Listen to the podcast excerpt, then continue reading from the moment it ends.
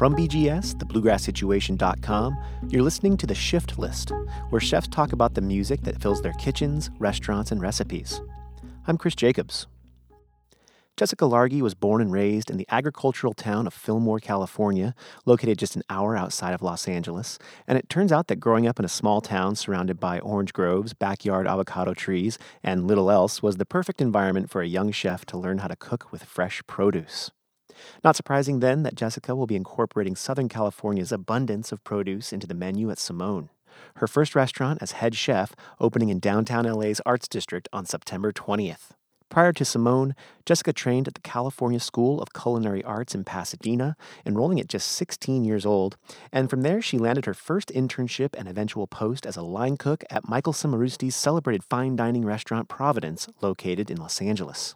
Her credentials in fine dining quickly added up in the years to come, most notably becoming chef de cuisine at Manresa in Los Gatos, California, under head chef David Kinch.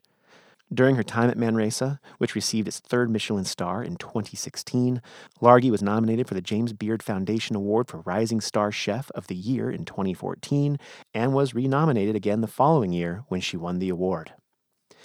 Jessica departed Manresa soon after, taking time to reboot and discover her next move as a chef, and eventually landed back in Southern California, where she's now poised to open Simone. I spoke with Jessica back in August as she was in the final stages of preparing to open the restaurant. Hi, I'm Jessica Largey. I am opening a new restaurant in the Arts District of downtown LA called Simone. It's going to be a seasonal restaurant that we cook a lot of fresh produce, but we'll also have plenty of meat and seafood options. We have a big a la carte menu in our dining room, a big bar. Um, you can see the kitchen in the whole space. It's going to be touching on the kind of service I've used working in fine dining for so long, but at a much more casual, approachable level.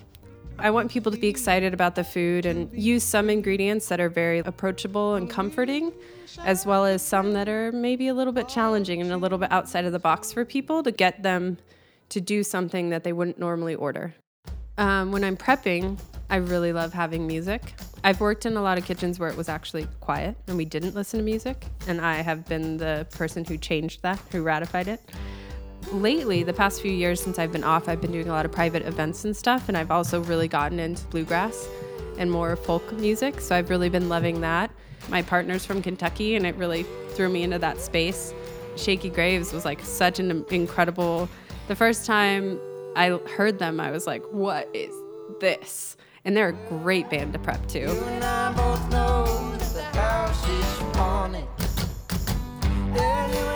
Since high school, I've been a huge Neko Case fan, which I don't know where that lands in this, but talk about someone I could listen to all day, every day is just her voice and her lyrics. Oh my God, such a wordsmith. I love it.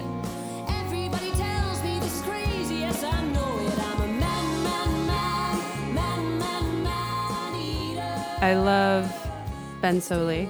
He's a favorite. And the new Kentucky Native album, because it's so much, it's drawing from so many different places that I love prepping to that. It has such great rhythms and beats.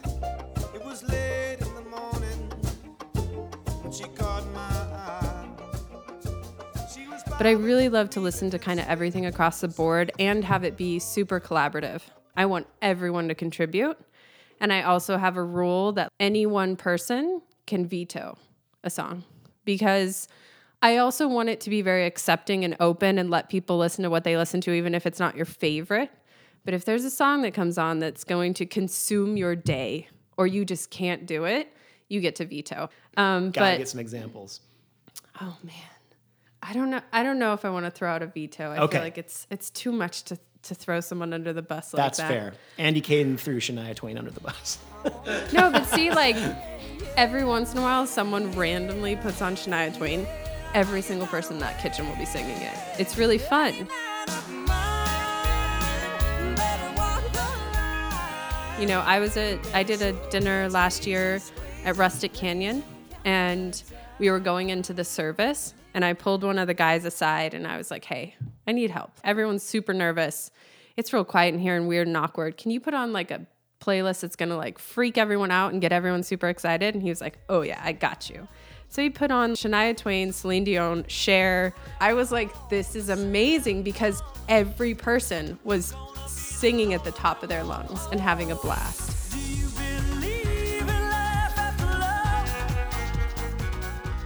It's one of the things I fell in love with when I started cooking was you're in a uniform. They're all wearing the same thing and you're gross and sweaty and hot and stressed. All of your personality except for how you act in those situations is gone. And that happens a lot with music too in a kitchen. It's like you see people react to things and respond to things that normally they'd probably be like, oh, I don't like this. But in the kitchen, they're like, yeah, you know, and get real into it. And it's really fun.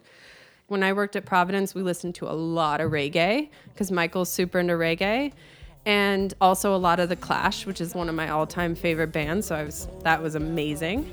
Since I was a teenager, I've always said the song I want to die to is Straight to Hell.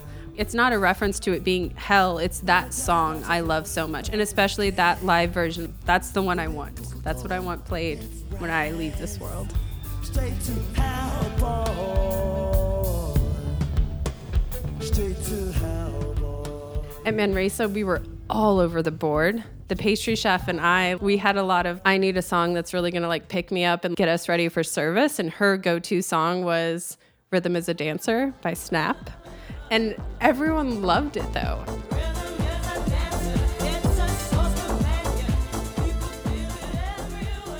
I love listening to David Bowie all day. It's so fun to prep to. Ziggy Stardust, that whole, it's all great to listen to in the kitchen. Also, like Golden Years, such a great song to prep to. The beat of it, it's so great.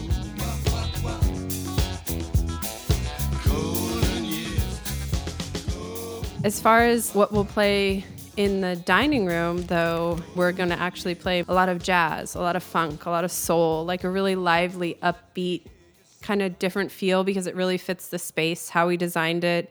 The restaurant's named after Nina Simone, so I definitely want to pay homage to that.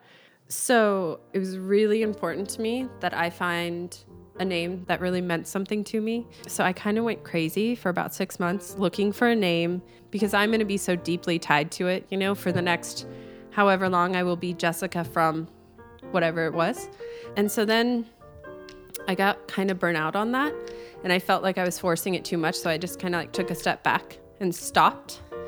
And a couple weeks later, I was cooking dinner and I was listening to Nina Simone, who's one of my most favorite artists since I was a little girl, and it just hit me like a ton of bricks. Oh my God, Simone. And I, I looked up the name Simone, and it means one who listens, which is 100% everything I wanted the name to mean. What I think is so powerful about Nina is that you can listen to Mississippi Goddam right now, and it's 100% relevant. Hound dogs on my trail School children sitting in jail. Black cat cross my path. I think every day's gonna be my last. And so many of her songs are. They're like timeless. Whether she wrote them or she just sang them in a certain way, someone else's lyrics, like, you've got to learn.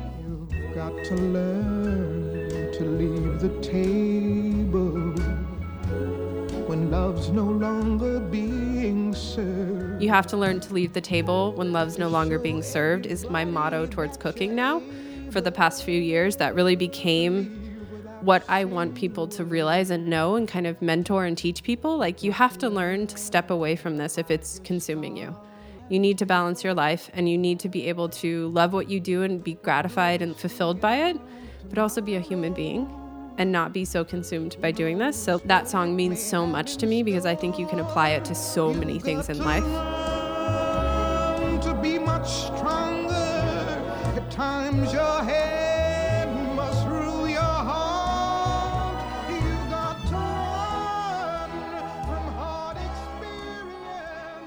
When we were designing the sound for the whole space, we actually have like six different zones of music. Um, I think we're going to have a lot of it be cohesive, but we have the option to play different music in the bar from the restaurant dining room, different in the chef's counter, different in the bathrooms, kind of different everywhere. So we can kind of like freak people out a little bit.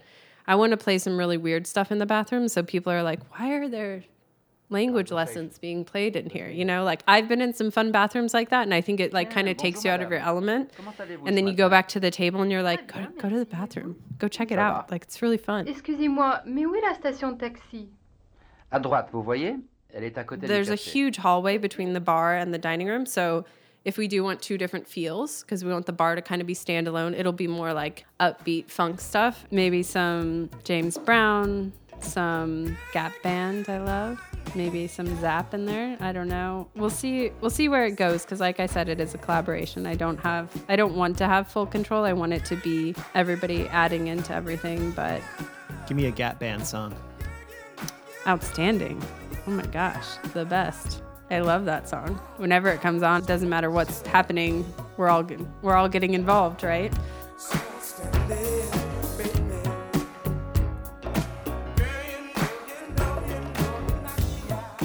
It's a great kitchen song too. That was something a couple of the guys at Manresa when I first started there, they'd go back and forth making all these references, but one of them was if they would taste something, be like, outstanding. And the other one would say, girl, you knocked me out. There were always these little quick quips back and forth with them. One thing I want to say too is because music's so important to me, I built speakers into the kitchen. It's not a docking station. I actually just turned it on a couple days ago. Awesome. So good.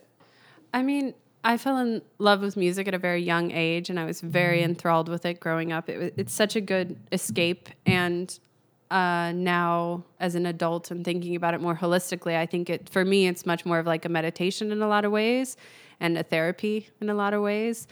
Growing up, I listened to a lot of classic rock with my parents and a lot of jazz. My mom is definitely the reason why I love jazz. But then, you know, I went through like a heavy Aerosmith phase when I was 10. Get a grip. What's the other one with the cat on the cover? Nine Lives. Nine Lives. That when I was 10, that cassette tape was never left my Walkman. I still love it. Falling in Love is Hard on the Knees. I Yeah. think Yeah. God, there's a lot of references I did not understand as a child.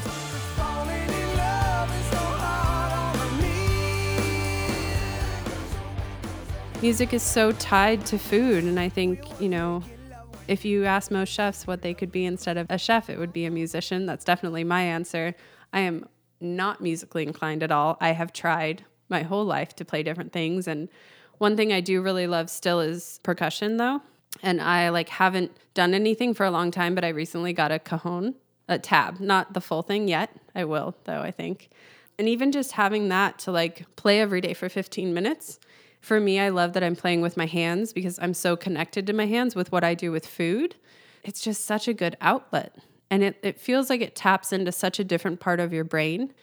I'm not heavy into obsessing over the food world, which I think is surprising to a lot of people. I'm more into going to museums and seeing art and experiencing art and seeing concerts and doing other seeing other forms of art to inspire me and how I want to create. And I really love having a community, which I think is something that's a really prevalent thing in Los Angeles is like you can have a community of artists around you that hit all these different outlets and medias and everything. And it's really amazing because instead of me you know only hanging out with a ton of chefs and only talking about food when you have a bunch of different artists around you who do different types of art you all talk really positive about what you make. My biggest goal with Simone and this chapter of my career is to create from a positive space that's really all I care about I don't want to be overworked or tormented or insecure when I'm creating anymore. I just want to create from a positive space. So I really love and stand behind the food that I'm making. Thanks to Jessica Largey of Simone. You can swing by the restaurant in downtown LA's Arts District any day of the week, other than Monday, of course. Head over to simoneartsdistrict.com for reservations and the latest menu. And you can also head over to thebluegrasssituation.com for a link to Jessica's shift list, including all of the music you heard on this episode and more, or stream it on Spotify by subscribing to BGS's playlist. The Shift List is produced by me, Chris Jacobs, based on an article by the same name created by Nevin Martell, originally published over at BGS.com. Our executive producer is Amy Reitnouer, with help as always from the entire BGS team, including associate editor Justin Hiltner, managing editor Craig Shelburne, marketing guru Joseph Klingel, and all the amazing writers and contributors that make BGS the best source for roots culture redefined. Theme music by Jamie Drake. Check her out at jamiedrakemusic.com. If you love The Shift List, please leave us a review or rating over at itunes.com slash The Shift List. And also be sure to check out BGS's ever-growing collection of podcasts up right now at thebluegrasssituation.com. The Shift List is a part of the BGS Podcast Network. I'm Chris Jacobs. Thanks for listening.